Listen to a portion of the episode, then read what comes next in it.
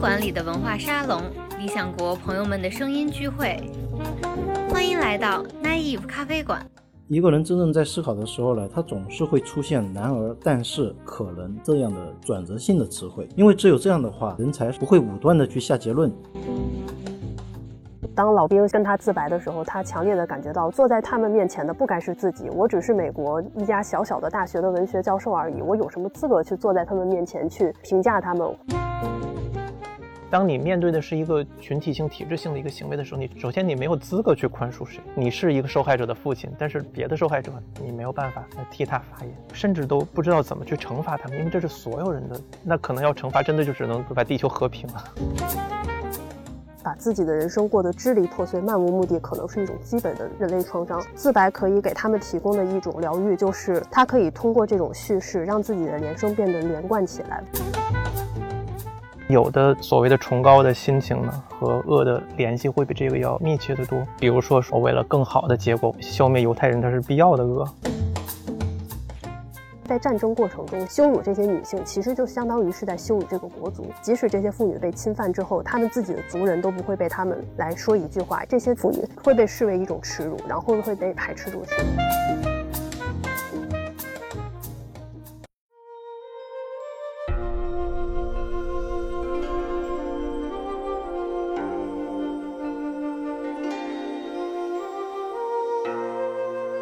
大家好，这里是Naive咖啡馆，我是好汉。那我们今天节目特别高兴请到了三位嘉宾，然后有两位是我的同事，还有一位是自由撰稿人肖毅，他也是燕京书评的主编。然后请三位嘉宾给大家打个招呼。大家好，很荣幸参加这一次的对谈。大家好，我是理想国艺术馆编辑张璇硕。我也是艺术馆的编辑，混迹在理想国的一些平台上，有的时候署名叫 E G 啊。对，我们今天讨论的话题其实是由理想国最近出版一本书，就是《恶人》延伸开的对于恶的讨论，我们今天就要聊这个话题。那之所以找到肖毅老师，他也来分享一下他作为一个读者，包括作为一个媒体从业者的感受。璇硕他是这本书的编辑，那他可以从这个角度给我们讲一讲这本书，包括他对这个内容的看法。然后雪峰老师之所以过来呢，因为他之前有一本书叫《恶的科学》，其实也是探讨恶，那但当然是跟这个书有一些不同的一个角度，更技术性的角度去讨论这个什么是恶。那我们今天为什么要跟大家讨论恶这个话题呢？其实除了出版的契机，还有一些别的原因。最近就是阿伦特逝世四十五周年，那他关于纳粹大屠杀刽子手艾希曼的讨论也是一个讨论恶这个领域的一个非常重要的话题吧。另外呢，今年其实也是奥斯维辛解放的周年纪念，然后理想国也出了《第三帝国三部曲》，我们节目录制的时候其实是十二月九号，过两天其实就是这个南京大屠杀的公祭日，其实也跟这个有一些关系，也是在探讨人类的残酷，人类的这种恶行到底是怎么发生的。首先我其实想问一下璇硕，那能不能从编辑的角度跟我们讲一讲这本书讲了一个什么事情，它为什么有一些独特的地方？我先给大家简单的介绍一下这本书。首先一，这本书其实是一个针对二战老兵的一个访谈，然后作者詹姆斯·道斯本人是一个哲学硕士加文学博士这样的一个配置，所以他到最后其实就相当于用了一个比较别出心裁的方法把这些访谈全都串联起来了。他是在写访谈的同时，然后又穿插了自己对于恶的这个话题的思考，然后把所有的片段就是整合到一起，最后写到了这样一本书。它其实是相当于一方面是对这些老兵的一个极具共情性的理解吧，然后另一方面也是相当于一个有点类似于恶的文献综述那样子的感觉，就是把与其有关的像是一些文学、哲学还有一些宗教上的争论全都汇集到一起，然后结合老兵的自白和当时的历史背景，然后去给大家做一个总括。首先要说在前面，就是这本书的结构就比较特殊一些，它是没有章节、没有目录，然后是从第一页直接就到二百二十四页，这样的一个结构也注定了它可能不会是一个特别好读的文本。如果有买到这个书的，记得翻索引，因为索引里边有列出它所有探讨的关键词和关键主题。就前面因为璇硕也讲了嘛，这本书其实它有点像是一个关于恶的文献综述，关于恶的大讨论，各种关于恶的哲思，关于恶的思考，作者都以一个连贯的、不加区分的、没有去结构化的一个方式给大家呈现出来。这可能也是比较吸引肖老师的部分。肖老师之前跟我讲这本书就很好看嘛，所以我就说肖老师要不要来讲一下自己的看法。那肖老师，你觉得你看到这本书，包括读完的感受，这本书为什么这么吸引你呢？为什么你觉得它非常好看？第一个是跟我个人兴趣有关系，对于恶与社会之间的这种关系一直以来是我的一个关注焦点，虽然有很多书都写这一块的内容，但是这本书主要是它的行文方式让我特别喜欢。最大的一个特点是它首先是一个采访，你会觉得这是一个叙述性的东西，然后又从叙述过渡到一个论述，但是在论述的时候我就发现了为什么全书没有分任何的章节，就是它总是在不断的反转，每一句话你看完之后，你画完横线之后你会觉得这句话特别好，画完横线之后紧接着发现这你刚刚画的线可能不对，因为作者立马又进行了一个悖论式的反思，推翻他自己之前的这些金句，就每一个金句的背后他都会发现他的矛盾或者他的漏洞，以至于就是全书你看下来其实不会特别累的，因为他总是在牵引着你不断的去思考。用桑塔格的话来说，就是说这才是思考的本质，一个人真正在思考的时候呢，他总是会出现然而、但是、或者、可能等等这样的转折性的词汇，因为只有这样的话人才不会武断的去下结论，或者说你不会相信自己写下的那些东西，而是会不断的充满着这个怀疑的，有点像加缪曾经谈过的一个概念，民主与谦逊的一个概念。那我们都知道胡适谈到了容忍与自由，但在加缪的这个思想里边有一个民主与谦逊，思考它也是一样的，当你进入一个谦逊的状态的时候，你的书写是比较民主化的，而不是一个自负的，或者说你下结论的是武断的。这就是这个书对我来说它的写作最大的一个特色吧。刚才肖老师已经把大家的胃口吊起来了，就是说这个书好像就是把恶的一切好像似乎都穷尽了，就它无限的这个思考，然后要包括悖论，然后推导，然后再立论，再推导这个过程中，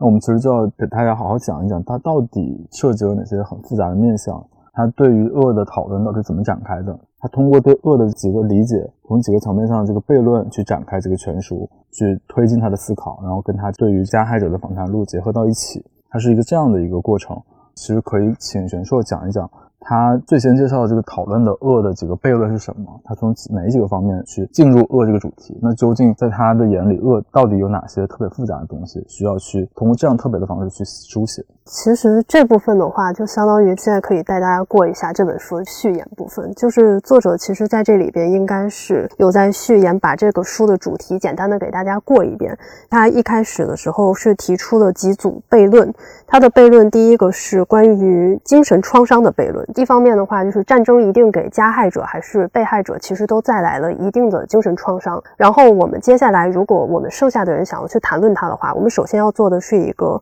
再现这个行为，就是我需要再重新呈现这个创伤，但是你要怎样去呈现它呢？作者在第一个里边就提出了一个很严重的问题，就是如何才能让极度私人的创伤兼容于毫无怜悯之心的公共空间。我们现在其实把任何私人性的东西抛到公共空间里边，引发的反响可能都会是非常复杂的，大家都不会说有太大的耐心或者说是同理心去一定要把这个东西揪到底的。你要选择再去呈现，你会不会造成二次创伤，你会不会引发误解，你会不会把这个东西片面化。第一个悖论其实就是在线的悖论，对，而且我要写一本书去讲恶行之后我面对的问题，这是第一个悖论，这可以涉及到恶的本身，这也可以涉及到一个恶的问题，就是你在重新再现这一个的时候，你是以一个什么样的身份？一个冷漠的旁观者算不算是一个邪恶的人？当然这个其实是后话。然后呢，第二个其实关于就是一个邪恶的悖论，这一点它可能就是有顺着阿伦特那个思路去讲，就是邪恶既是恶魔和他者的，但它同时又是平庸和寻常的。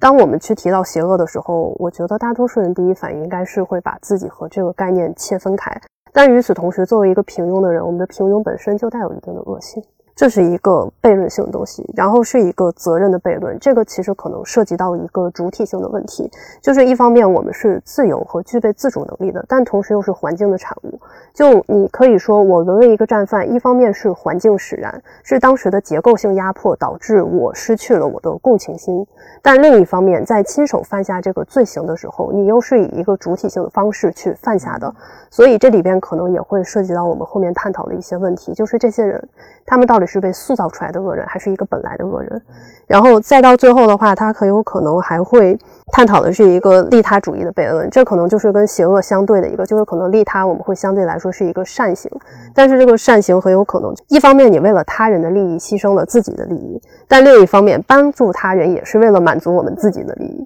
从这个悖论然后再到后面有一个虚无主义的悖论，这个我觉得可以先跳过。还有一个基督教版特有的恶的悖论，它在里边列了一组假设。第一个就是全知和全善的上帝如何能够准许恶的存在，他是想要从善但是却没有能力吗？那他就不是全知和全能的。他既然是全知和全能的，为什么要允许这个东西存在？所以他在这一方面也做了一个特殊的思考。那么所以就像刚才肖老师说的，其实作者本人在这本书的时候相当于是提出一个固有的观点，然后去顺着他论述，论述到一半以后他突然切掉，开始推翻自己之前的观点，再沿着另外一个走，所以它完全就是一个悖论性的结构，这样子一环贴一环，最后就导致可能你划掉的所有金句都在下一段被消解掉了。陈硕给我们介绍了他几个中心的悖论嘛，其实我觉得我们可以先从大家最最熟悉的开始，从这个阿伦特所谓这个平庸的恶这个概念开始说起。那其实这本《恶人》里面，他虽然是对这个二战中日本侵略中国的战犯这一群人的这个访谈结合，但他其实这个作者本身是一个西方人，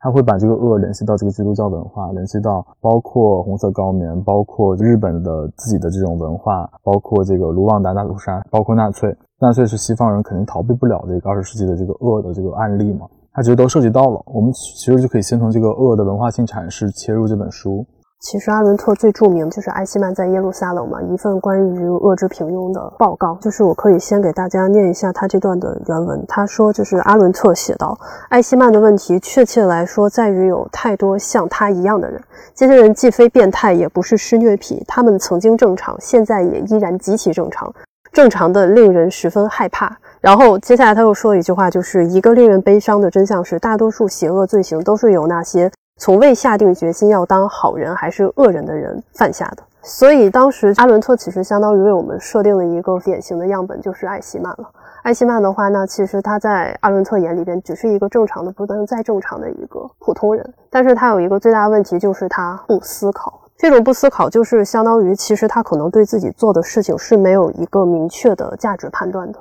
他在这方面不会去深入的想。那么当他犯下罪行的时候，其实他对自己本身罪行的认知并没有那么深入，或者说自己从未意识到这一点。比如说像我们在这个书里边有几个访谈的老兵，像是最具代表性的一个就是金子军。金子军当时其实是一个乡村很普通的平民，他当时参与到整个战争的时候，其实心情很简单，他很有可能是把当兵这件事情是当做一个升职，有着极大升职空间的工作去做的，所以对他来说说在战场上杀人，按照他的职业伦理来说只是在积攒功绩，只是希望回村的时候能够希望大家会说，哎呀，金子多能干呀，你看他在战场上这么英勇。他从来没有把自己跟邪恶这件事联系在一起过。那么当时在回到纳粹的时候，当很多人去执行这样一个集体屠杀的命令的时候，他也默认我自己只是在做一件平凡人该做的普通事，我在上班，我在接受公务，我在执行公令，但是我不会再去深入思考我这个行为放到另外一个维度去解释它是不是一个邪恶的行为。那么就是这种非深入思考的这种模式，导致了很多人他在参与战争的时候对自己的行为认知只是最普通的认知，但是当战争结束，然后这整个的意义被破坏掉了以后，他赫然发现自己其实已经犯下了非常残暴的罪行，以及我自己其实是一个恶人。他要用相当长的时间才能认识到何为邪恶，以及自己和恶是有关联的。这可能是他关于这一部分就是恶之平庸的一个非常的关键的论述点。因为理想国之前也出过一本叫《耶路撒冷之前的艾希曼》嘛，对，他那本书算是对阿伦特观点的一个反驳。这个书里面也提到，就是道斯在写的时候也写到，就是后来有很多人去反驳阿伦特的观点，就是说一个犯下如此庞大罪行的人，你怎么可以用平庸来形容这个人？邪恶就是邪恶，你不能把它完全祛魅化到这样一个地步。他这本书里包括还举一些例子，比如说一些平常人，他在这个正常的职位上，他实际上做的很平常的事情，他在职业道路之内还是做的很优秀，但是他实际上他做的事情的后果是恶。那如果说把这个恶之平庸这个概念推广的话，其实反而变成了说，好像这些普通人缺乏勾连个体行为和宏大世界的想象力的时候，缺乏某种社会学的想象力的时候，他们的恶好像就是平庸而已，不思考而已。就好像有对他们有一点开脱，因为他想试图证明的是，这其中有些人就是存在着极其主观的恶意，他有这样实施的意图，他也做出了这样的行为，不可以用平庸来为他们这种主观的邪恶和这种本身的邪恶去做开脱。其实可能我在看完那个耶路撒冷之后的艾希曼之后，我大概能够理解，当时作者其实是列了非常多的史料，然后他去追踪了艾希曼所有的那一些就是材料一类的，然后也呈现出了艾希曼其实在从事这个工作的时候，他本人还是非常激动的，他其实有在动脑筋，就是说我今天怎么再去把我的工作做得再好一点，然后呢也包括说我去参与这个屠杀和这种恶行的时候，他给我带来了很大的收益，他会觉得艾希曼其实对于这些都是很清楚的。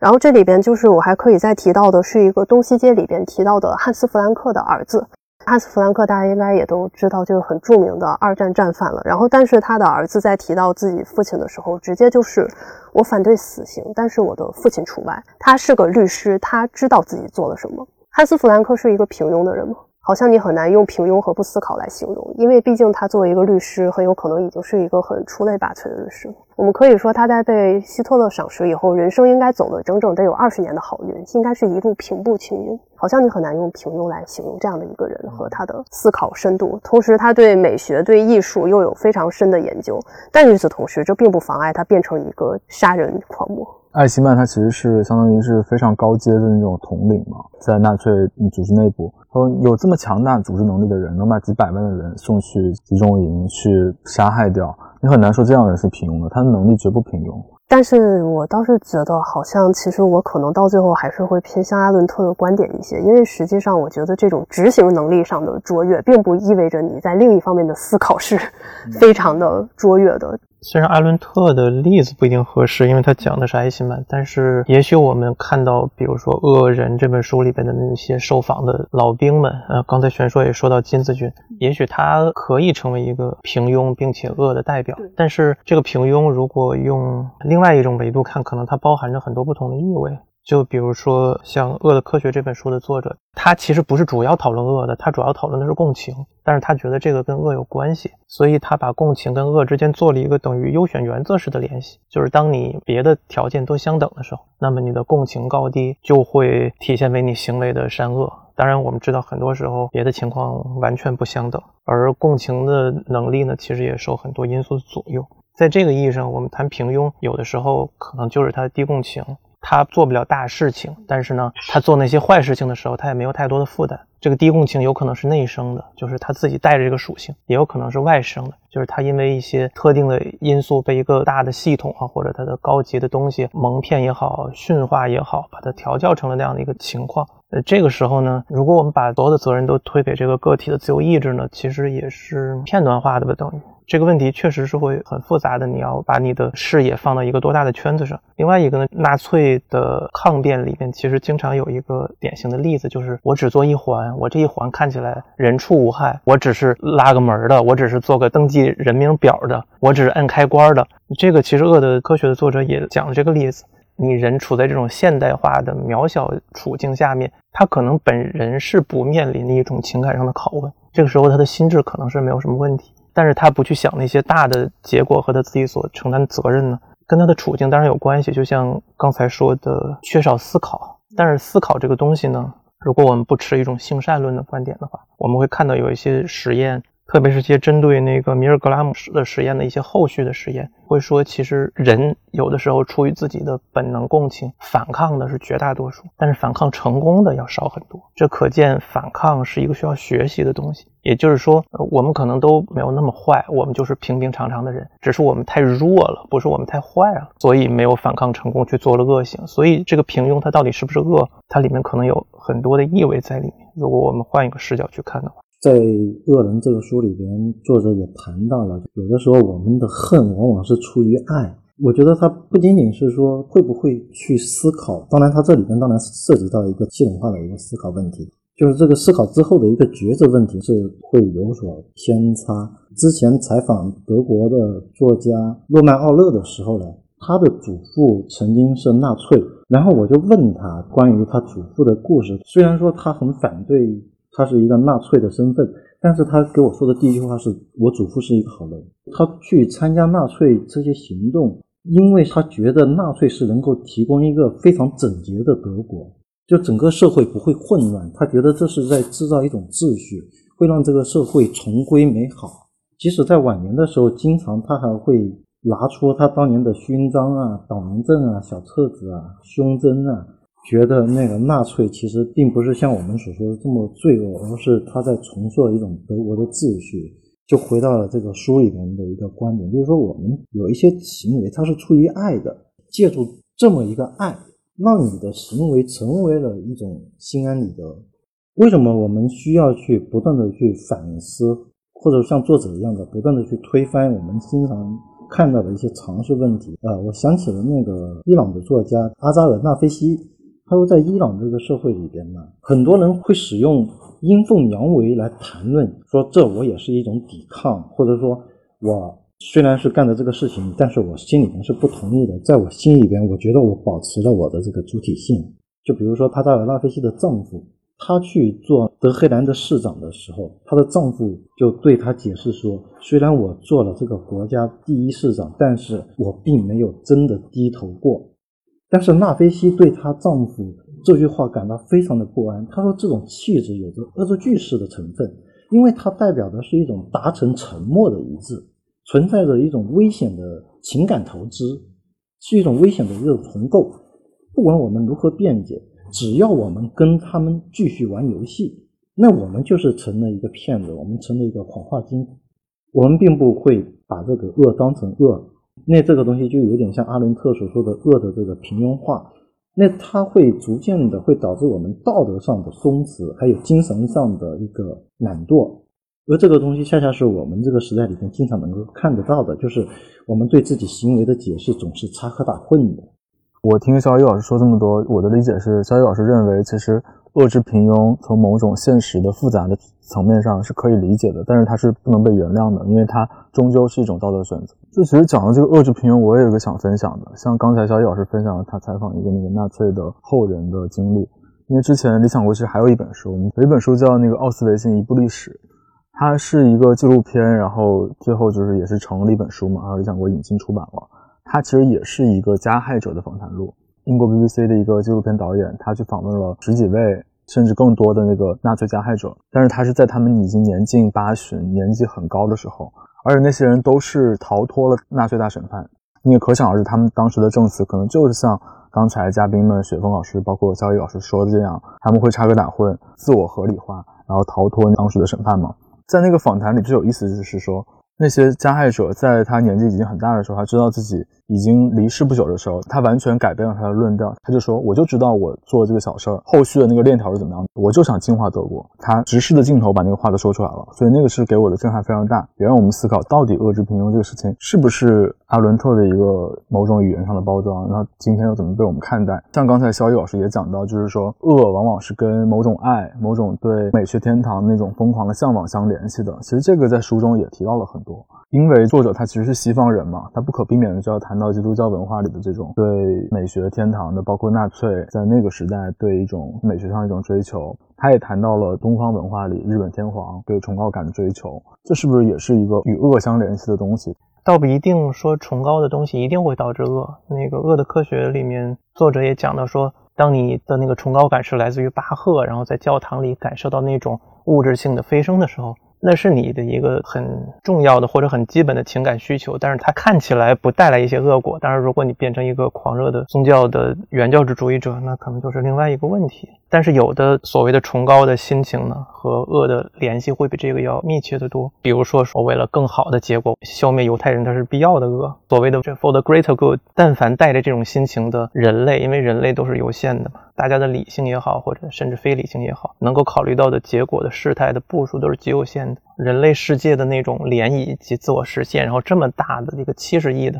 这还是活着的人，绵延在时空里面的这个大系统，你到底会带来什么样的结果，或者带不来什么结果，其实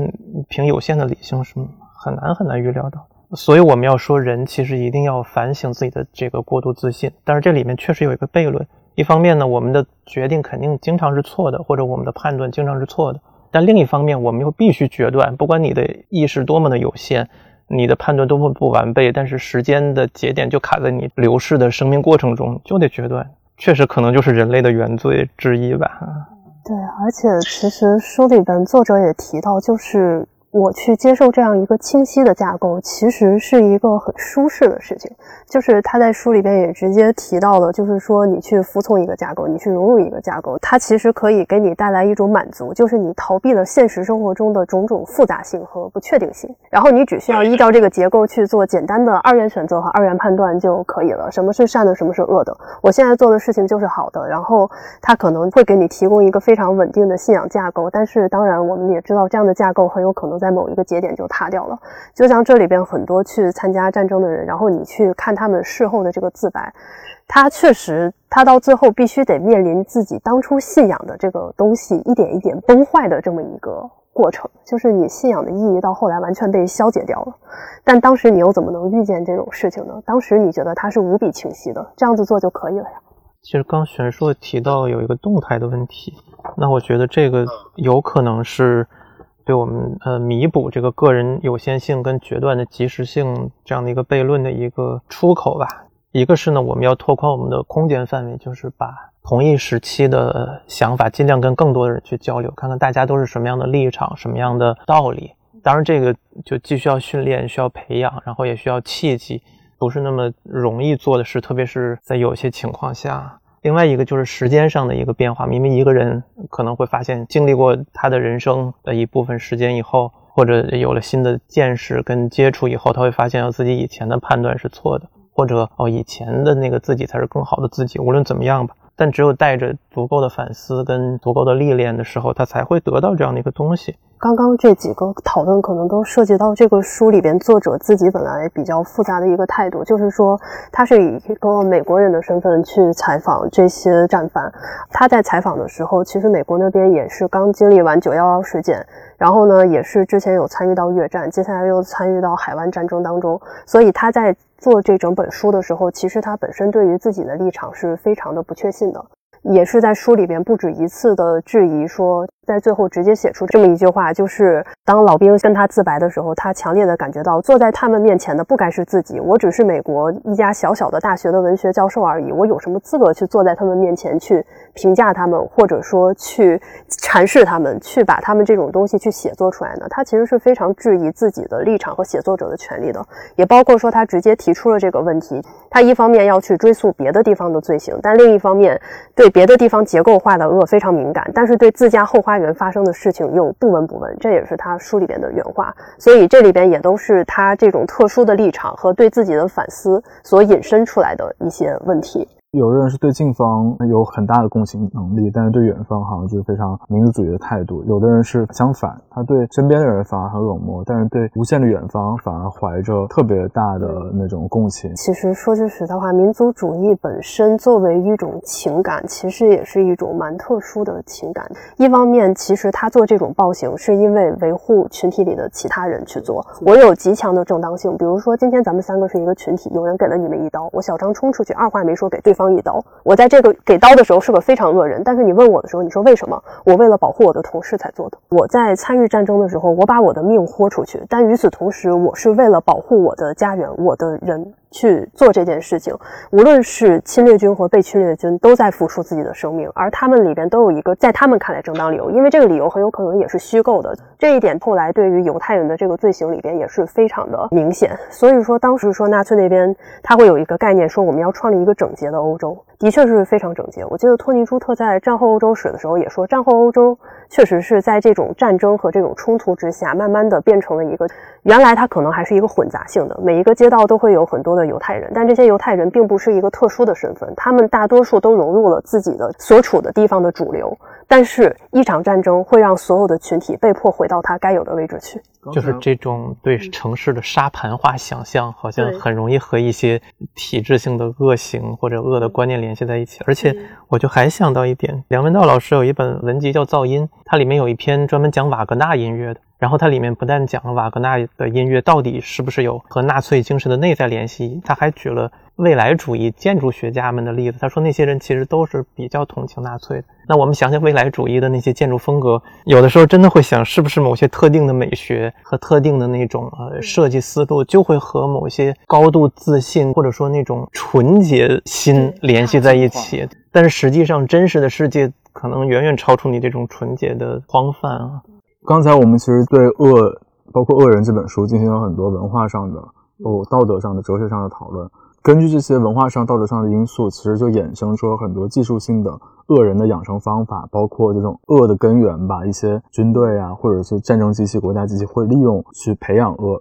我们其实进入了《恶人》这本书关于技术性细节的一些部分的讨论。那雪峰之前是《恶的科学》的主编，其实可以给我们介绍一下《恶的科学》这本书跟这个恶人有什么呼应，在技术性的方面。因为刚才也讲过了，这个书其实它的切入点更多的是对共情这个概念的思考。恶的科学是它美版的书名，然后它英国版的书名就叫零度共情。共情也不一定带来恶性，因为它还有相对积极的敌共情的情况。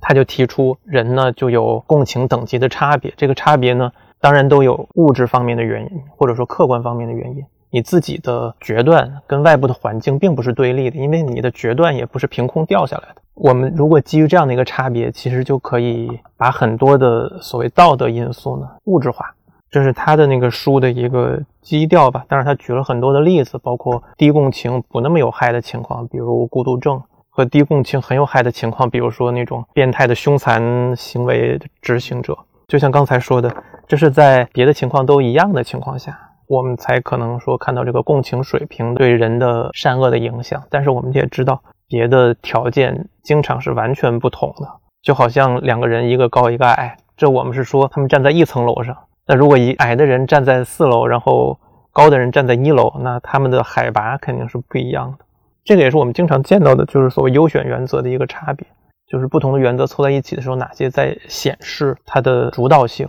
这个是一个不同于非此即彼的那种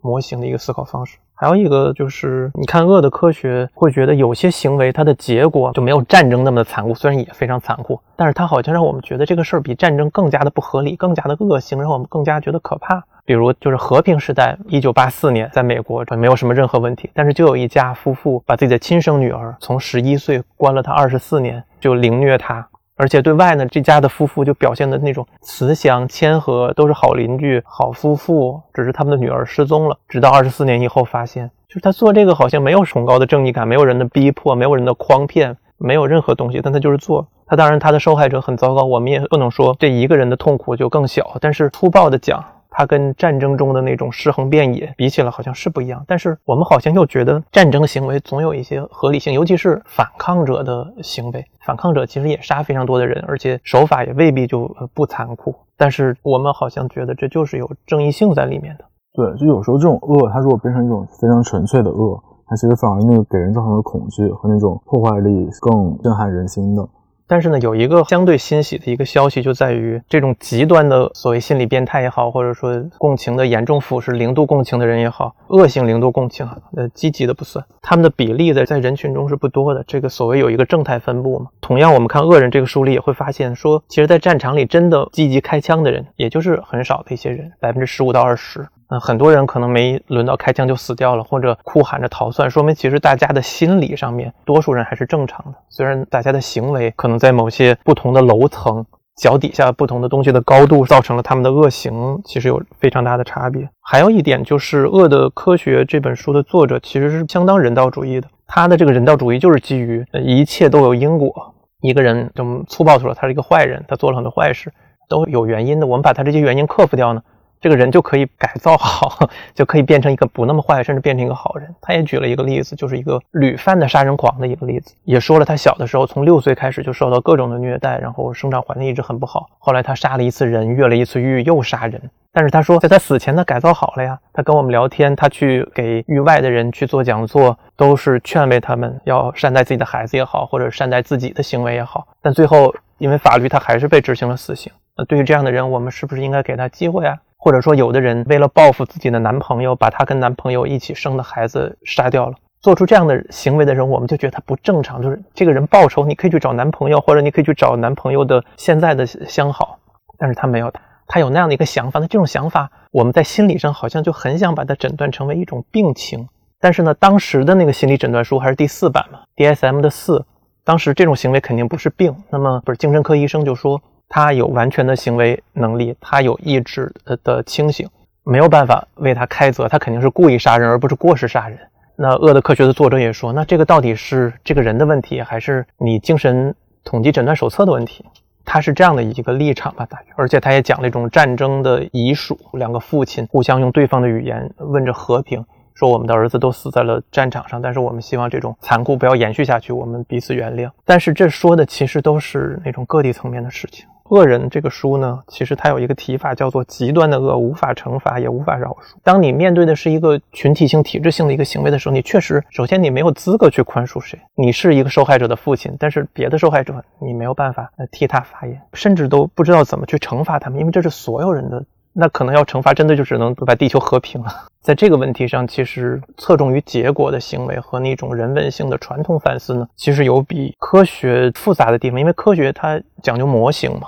模型就一定是抽象简单化的东西，它要切到一个很小的布块去看，基于这个才可以慢慢的把这个图谱做大。就对于我们有限的一生来说，这个显然不够快啊。要动态性的去理解这些事情，就无论是我们就刚刚所说的，是因为这个情境，在书里边叫我们周围的一个威权结构，就是无论是我们的道德也好还是法律也好，实际上这只是我们当下的一个结构性，对于恶也好事件也好，它的这个定义都是一种暂时性的，有点像比如说以前的一些道德后面变成了法律，然后以前的一些法律又从那里边剔除掉了，又变成了道德。那不同的时间不同的地点甚至不同的事情，它就有一个不同的解释。那这里实际上作者提出了一个非常重要的一个问题，就是说实际上有很多的这个事情最终是靠语言的规则来塑造的。那这里边他就提到一个方法，就是说我们要重新回到叙事，叙事的话你才能真正的去回到个体，去重新理解各种的差异性，而不是被一个规则或者说被一个社会结构所固化。谈叙事这一块可能跟恶比较接近的，可能是比如说类似于哈维尔所说的集权与故事的消亡一样的，就是如果故事消亡了，那么集权就来了嘛。我觉得这里边书的应该在中间吧，大半中间的时候他提到了两个，一个是叙事，一个是自白吧。他其实很重点的谈到自白到底是怎么样的一个状态，他们到底说的是真话吗，还是说他们到底要想达成什么目的。刚刚有提到像是法律框架这个，当时其实这本书跟那个后浪那边出的《东西街论种族灭绝罪和危害人类罪的起源》这本书其实是可以连在一起读的，因为其实一是他们都是有涉及到对战犯后代的一个访谈，二是它其实都涉及到一个个体和群体之间的这样一个反思。东西街的这个作者本身是一个法学教授，然后他当时其实是通过追踪自己的家族史，然后发现其实在二战纽伦堡审判的那个最关键的节点里边提出了两个就是很关键罪名，一个是种族灭绝罪，一个是危害人类罪。那么值得一提的就是这两个罪名在当时的人的心中是没有这个概念的，就是当时我们所有人都知道犯下了罪行，但是无论是从法学上还是是从哪一个框架上，你找不到合适的去形容他们的东西。这两个概念其实都是在那个时候才出来的，然后他去追踪的时候发现提出这两个概念的人其实曾经在一个叫做利沃夫的小镇上有过交集，而且就住在一条街的东西街，他的外祖父也是住在那一个小镇里边，然后就从一个家族史引到了一个法律史。这其实可能是一个框架性的这个东西，它可能它的变动一定是延后的。人类真的其实还是会比较延迟型的，即使是当时犯下这样的罪行，但是没有人可以意识到这发生了什么。这可能是一个补充的可以看到一个点。这本书里面其实也有提到，就是那个种族灭绝罪的提出者莱姆金，就是有一笔带过他的这个思想。然后第二个是讲到一个叙事性的东西，其实作者在这个书里边是花了很多的时间探讨叙事的问题，他用的词是叫做讲故事。一方面他是从这个老兵的自白入手去讲，就是说首先以讲故事本身是你弥合你自己人生创伤的一个行为，他在这里边提过一个观点，就是把自己的人生过得支离破碎、漫无目的，可能是一种基本的人类创伤。自白可以给他们提供的一种疗愈，就是他可以通过这种叙事，让自己的人生变得连贯起来，为他赋予某种意义。然后也包括他们如何沦为战犯和从战犯走向反战主义者这么一个链条。他说创造一个可分享的历史，可能就是成为人类的普遍的一个治疗方式。对，可能算是这样一种的。但与此同时，他又在分享了这一堆自白以后，开始反过来质疑这些自白，就是我们之前做过的那些讨论，它到底是一个操控的产物、结构的产物，还是主体性的产物。包括刚才肖一老师讲，所谓回到叙事、回到故事、回到个人化的那种叙述，它并不是一种清算，它可能就是一种不断的反思。所以说这个作者里面也提到了说建造纪念碑的例子，他认为建造一个纪念碑、建造一个纪念馆，在一些个人叙事能够被充分讨论的地方，在一些别的国家，它可能就变成了集体式的一种清算和遗忘，它反而是一种一劳永逸的忘却，不是某种真的去反思它，或者说进行更深入的思考。他在那个原文里边写的就是幸存者的创伤会被公开重叙，用一种足够泛泛而为大众市场的听众接受的方式去重述。当然他也在这里边提到过大屠杀这个词，就是里边有一个受害者曾经表明自己是非常讨厌大屠杀这个词，因为他把太多凌乱的东西用一个干净的词掩盖了，也包括说通过这个加工以后，大家好像觉得我们已经纪念过了，然后这个事情可以理所当然的过去了。这个思路极端化下来，我们如果做任何的概念化都是在简化真相的话，那其实叙述也是不可能的，因为你任何叙述都是抽象跟概念，这个很典型的黑格尔式的困难。但这里面有一个问题，就是其实作者在引用任何一个观点的时候，其实他也都很难在一个这么小的体力里边去把它深入延展，所以最后这些观点都在发展到某一个我可以说是相对来说较简单和浅的层次的时候，就相互抵消掉了。这的确是一个这本书会带来的一个困境，当然我觉得也是很多现代的人的一个困境吧，互相消解，但是没有一条道是可以坚实的延续下去的。作者其实他是对这个二战的侵略中国的这些老兵进行了一个访谈嘛，那毫无意外的，或者说被我们忽略的或刚才没有讨论的，他这个暴力和恶行，包括这些恶人，他都是高度性别化的，他无一例外全是男性。所以他就讨论了很多，分享了很多生动的案例，包括这些日本人怎么回忆自己强暴中国的妇女，包括杀婴儿，或者说对慰安妇这些方面的议题。玄硕之前在那个伦敦政经读性别研究 gender study， 那这个部分也是你来开一个头分享一下，他这个恶人里怎么样去切入了这个性别的议题。我先提前说到一点，我的专业素养并不过关，然后第二个我要在不过关的情况下跟大家阐述一下这些东西了。首先第一个，作者在探讨这一部分的时候，他的确引入了很多关键因素，比如说像是种族、性别这些元素是否会让某些人更容易产生某些暴行。他在里边有单独安排一个访谈，然后这个访谈就是他直接去向老兵提问，问他们对慰安妇的看法，问他们是否有参与过此类行为，以及他们事后对这些行为是什么看法。我们通过之前的讨论和介绍已经知道，这一批士兵已经是一个明确的反战主义者，然后他们现在其实对自己过去的罪行是有完全的思考的。但是你会发现，当他们在面对作者提出的有关慰安妇和妇女的问题的时候，他们完全对自己对女性犯下的罪行是一个零共情的状态。第一点就是在提到慰安妇的时候，直接问他说你是否对他们做出来的这个行为是一个暴力行为，是强暴，是性侵犯。几位老兵，应该是三位还是两位，都回答的是我们不认为，一是我们进入慰安所的时候我们付钱了，他会认为这是一种合理的交易；二是我们不觉得这些妇女不情愿，因为他们好像也很乐意。所以其实他们在这个过程中对于女性的伤害还是完全不自知的。第二点是有一个特别诡异的细节，就是其中的一个老兵还是这个金子军，就是金子军其实是里边个性很鲜明的一个士兵了，他是从上了战场以后对孩子就没有办法下任何杀手，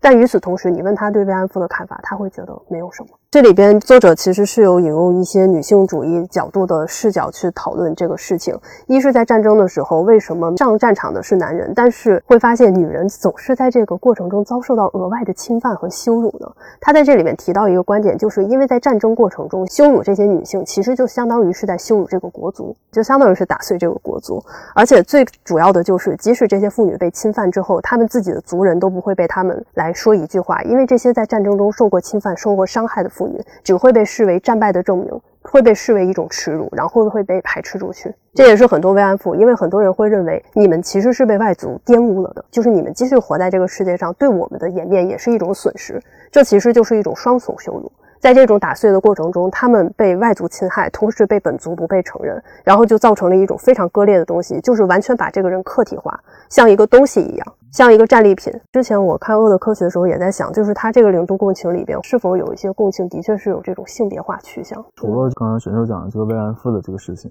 他还讨论了一个事情，就是说为什么军人会强暴妇女，大家听到这个问题都会有一个想当然的答案，就是发泄欲望嘛。但他就说他其实这个角度上是解释不了一个事情的。那你如果你只是发泄欲望，那你只是宣泄性欲嘛，那你强暴就好了。他就说为什么我们总是观察到强暴常常伴随着激烈的暴力，甚至是直接虐待或者杀害。那其实他就认为说，如今大多数学者他其实都认为战争时期的强暴其实是出于这种暴力的心态，而并不是简单的发泄欲望的心态。他援引那个玛利亚马斯和那个玛利亚斯特恩的那个观点，他就说士兵把这个强暴的根本原因同他们无法保有某种理想的异性类的男性气质相连接在一起。他就用呃某种心理学的方式吧，去把这个强暴和这种极端的暴力和恶行的行为，所以他就引入那个最经典的概念，就是 masculine， 就是男性气质，就是我去强奸一个妇女，我去犯下罪行，其实最根本的是为了维持我身为一个男性的这种阳刚之气。就是弱者向更弱者，他在部队里虐成渣，然后他出来以后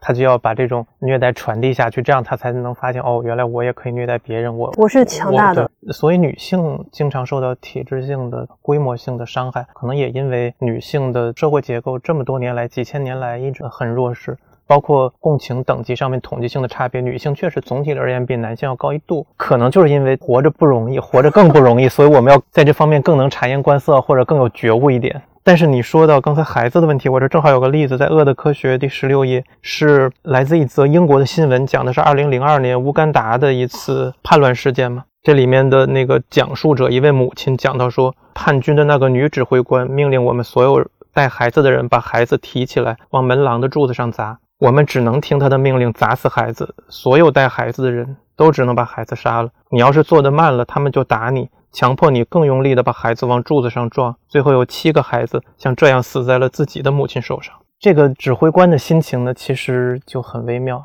一个是呢，他的这种命令呢，好像跟战争行为没有直接的关系。如果你觉得这个要斩草除根，那你杀了就完了，你为什么要用这种残酷的手段来让这些母亲自己来杀掉自己的孩子？我稍微补充两点，就是案例上的，就是恶人里边同样提到的有两一个案件，一个是其中一个老兵自述自己当时被命令的是当着一个孩子的面射杀他的母亲，或者是当着一个母亲的面去射杀他的孩子，他们还当着另外一个孩子的面也是杀那个母亲，最后是眼睁睁的看着那个小孩子扑到井里边，就是他们把那个母亲丢到井里，然后那个孩子也跟着跳进去了，最后指挥官命令那个老兵说你要往里面再扔一颗手榴弹。就是如果你只是去杀人，你有必要去做到这一步吗？但是在战争的过程中，这种暴行就是无限延伸下去的。所以说我觉得在战争中对女性的这种系统性的暴力，其实就是长久以来父权社会里面对男性心理机制这种扭曲的这种影响。书里边也提到一句话，就是他说他讲这三个慰安妇的故事，与其说是男人对女人做了什么，不如说是战争对这些男性做了什么。他有一句话，他叫父权社会中的男孩必须做的心理工作是内化一种稳定的男性气质，并且回避自己的女性气质。他说这些男性在施暴的时候其实是杀死了自己的内在女孩，但其实不是这个父权社会的逻辑之下，没有这一整套铺垫的，你不需要杀死自己内内在的女孩，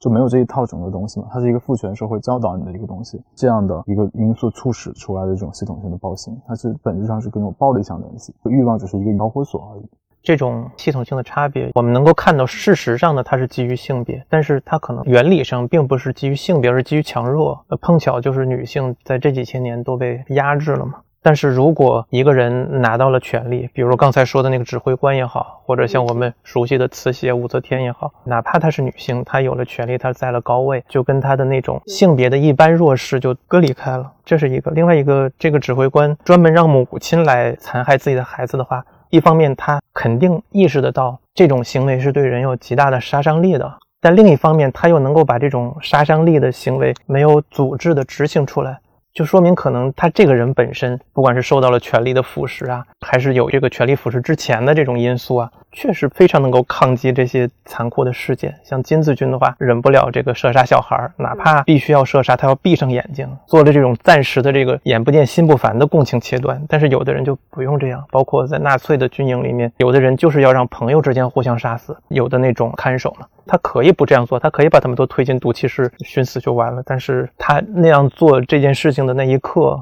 他可能真的就心里还蛮有问题的。对，他其实是在享受一种作恶而不用负责的快感。但同时这种心理有问题呢，我在看《恶人》这个书之前，我可能没有充分意识到，他其实确实是部队这种系统里一种制度性的驯化。玄硕说过，你进兵营以后，你就要受到这种传帮带式的虐待。他会提到里边专门的就是那个新兵培训嘛，然后你还要学夜营叫，然后老兵会说你叫的好听或者不好听，给你两巴掌。对，然后我们就可以想起库布里克的那个片子嘛，训新兵嘛，他们进来以后那个教官骂一顿，把你骂到人格分裂，那是一个必要的环节。这样的话你不爱自己了，你把自己当做一个行尸走肉的时候，你同时就会把别人当成这个东西，因为共情是基于这种镜像嘛，你对我，我对你，那我都没有了，你也就不是个人。这样就利于这个士兵变成一个凶残的东西，就不管是刚才说的那乌干达叛军的那个指挥官，还是什么纳粹集中营的看守，他这个东西有可能跟他参加到这个环境之前的那种心态有关系，但是也有可能他在这个环境里两颗豆子种下去长得还不一样，可能他就是发育的更快，就变成了那样的一个狂魔一样的人物吧。我们今天花了特别多时间把这本书特别独特的，然后特别复杂的不断推翻自己的这种过程和内容给大家聊了一下。那我们最后我就想让大家讲一讲对这本书有没有什么批判的部分。嗯，我就提两个技术性的地方嘛，一个是作者引了米尔格拉姆的实验，这个实验肯定相关的话题都会提到的，但是大家应该意识到，其实泛泛而言，科学研究的五年存活率是蛮低的。对于这样的一个经典的实验，其实后续也都有很多的再思考，当然限于伦理问题呢，不一定能非常容易的重复它那个实验，有一些重复可能要做一些改变，比如说可以对它的档案做研究，以及对它的当年参与的受访者做事后访谈。结果呢，就发现一些瑕疵，比如说当年他的那个实验不是在实验完以后就去问人的那个想法，而是有的时候可能隔了一个月才去问，这个时候他的记忆可能就会出现偏差，他到底当时是什么样的心情去加那个电压，其实很难说。另外一个呢，可能当时的主事也忽略了被试的能动性或者说聪明才智，因为事后的访谈里发现不少人都知道你这是个实验，你不会搞死人的，所以我就配合你，咱们肯定都是假的。但是他们这个想法当时也没有机会也好，或者说可能没有被主事者充分的呈现也好，总之是没有表达出来。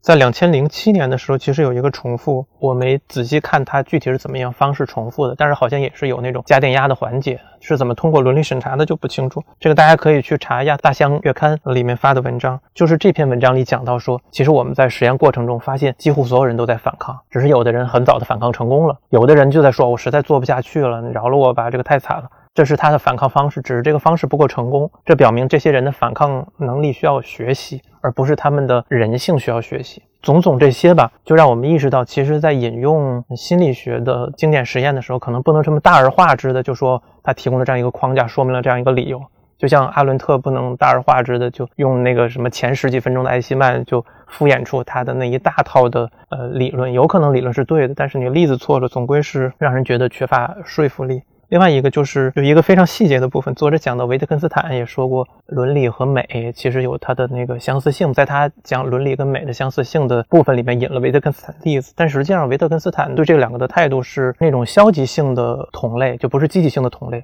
是因为他们两个都不可理解，所以觉得他们有相同性，那不可理解的东西不意味着他们就有内在的一致性。我先说一下，其实作者本人在写这本书的时候，其实是在用一个极富同情心的方式去写的。然后呢，也因为他过度敏锐，这个敏锐一方面是对他对老兵的细节，他们的那种精神状况，还有他们的深层情感很敏锐，另一方面他对自己也非常敏锐。我可以先举一个例子，就是他在访谈里边我觉得做的相对比较好的部分，就是他会想办法去跳开老兵已有的那个叙事系统，就是因为他认为这些话可能这些人已经讲过很多遍了，所以我要换一个方式去提出问题。其中就是他在访问金子君的时候，他会突然问，就是说你的母亲对这些事儿是什么感受，然后金子君愣了一下以后，就是讲到他从战场回来以后见到他的母亲，他的母亲那个时候就是已经重病嘛，见到他的时候第一件事是先去摸他的腿，作者不知道这是什么意思，翻译告诉他说，在日本的话，如果你觉得一个人是鬼的话，鬼是没有腿的，所以他的母亲伸手去摸金子君的腿，其实是想证明自己的儿子是真的活着的。我大概是问了好几个可能读过这个书的朋友，都觉得这一个细节其实是呈现的非常好。当然他书里面还有很多其他的细节，但是这种高度共情式的写作也会带来一个问题，就是作者会有相当一部分集中在自己的感受上。当然他也意识到这个问题，其实他有为这个东西道歉，就是说他没有办法克制自己不去注意自己的行为，包括说他写他自己在采访过程中感受到的那种割裂感。他之所以用这种一节一节的方式去进行，一方面是因为他的论述本身是相互悖论的，一个要反驳另外一个，还有一个就是这种切割式的方式其实很符合当时他在访谈时的感受到那种时间和空间的流逝感，就是我前一秒还在这里跟你做访谈，在这个访谈室里边我可能已经快睡着了，后一秒我就要跟着翻译还有我的摄影师一起出去在京都旅游，就像一个旅游客一样。你在这种非常现代化的高速运行方式里边，就完全对他来说这个体验是割裂的，这个人又非常敏感。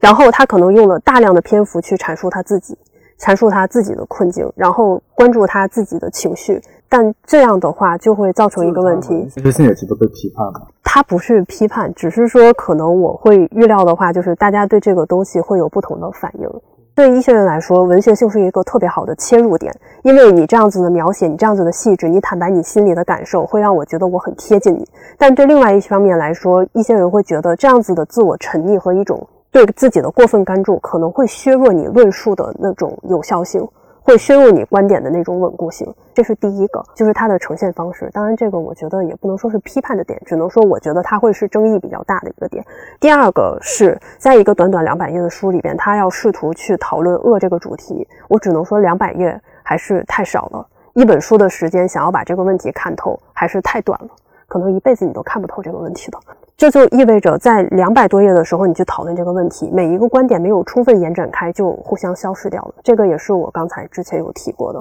所以还是那句话，这本书其实蛮适合作为一个入门的切入书，但是我觉得大家应该容许说可以跟着他的观点再去向前走。比如说他在里边提到那个纳沙努斯努斯鲍姆善的脆弱性，其实像这些书他提到的，大家都可以再去翻开细看一下，去延展看一看，你是不是可以从这个相互消解的这个概念里边找到一条可以相对更稳固的论述，让它更坚实起来，而不是说停留在一个我提出一个观点消解一个观点，提出一个观点消解一个观点。像这样的叙述，不管是刚才肖老师说的回到叙事也好，还是刚才两位说的文学性也好，其实它更大的作用可能在于提示上。所谓开卷有益，就是我们翻开这个书发现，哦，原来有这样的事情，有这样的情感，但是可能我们也要意识到它给不了你什么样的结论呢，就是这些人到底有多坏，因为其实这些人都是碎片式的嘛，或者说这个事件到底有多坏，那你要统观一个事件的话，可能就要借助别的材料跟别的视角，提示性的叙述肯定是重要的，也许我们不应该止步于此吧。嗯，我想说的刚刚也谈到了，就是对于作者的这个共情性，因为任何的情感它都有它的危险性，反过来说，思考也可能是一种情欲式的表达，一种情欲式的一种行为，因为你在不断的反转的时候，很有可能你是一种情感的一种冒险，它很有可能是过度了，也有可能是削弱了，这个东西是我们不太清楚的。按照这个作者的论述来说，首先是他去采访的时候，他先跟那个翻译说我什么问题，然后翻译再翻译这个问题给对方，对方返回又经过了，就整个的这个翻译的这个过程，包括他的书写书写下来的时候，包括我们在阅读的时候，其实这中间存在着无数个翻译的环节，因为这里边的丢失了多少，或者说又增加了多少，这个是我们无法猜测的。我突然想起了一件事，施密特对浪漫派的批评就在于把一切全都审美化。我好像就是看这个书的时候，冥冥中也就是想起了这样的一个笔法。当然施密特本人有施密特的问题，但是也许我们可以在这个立场想一想，就是对一切都给予关注，给予反思，尽可能一切的时候，失去了一个立场，或者说不站一个立场的时候，它固然是一个开放，但它有可能也是抽离啊。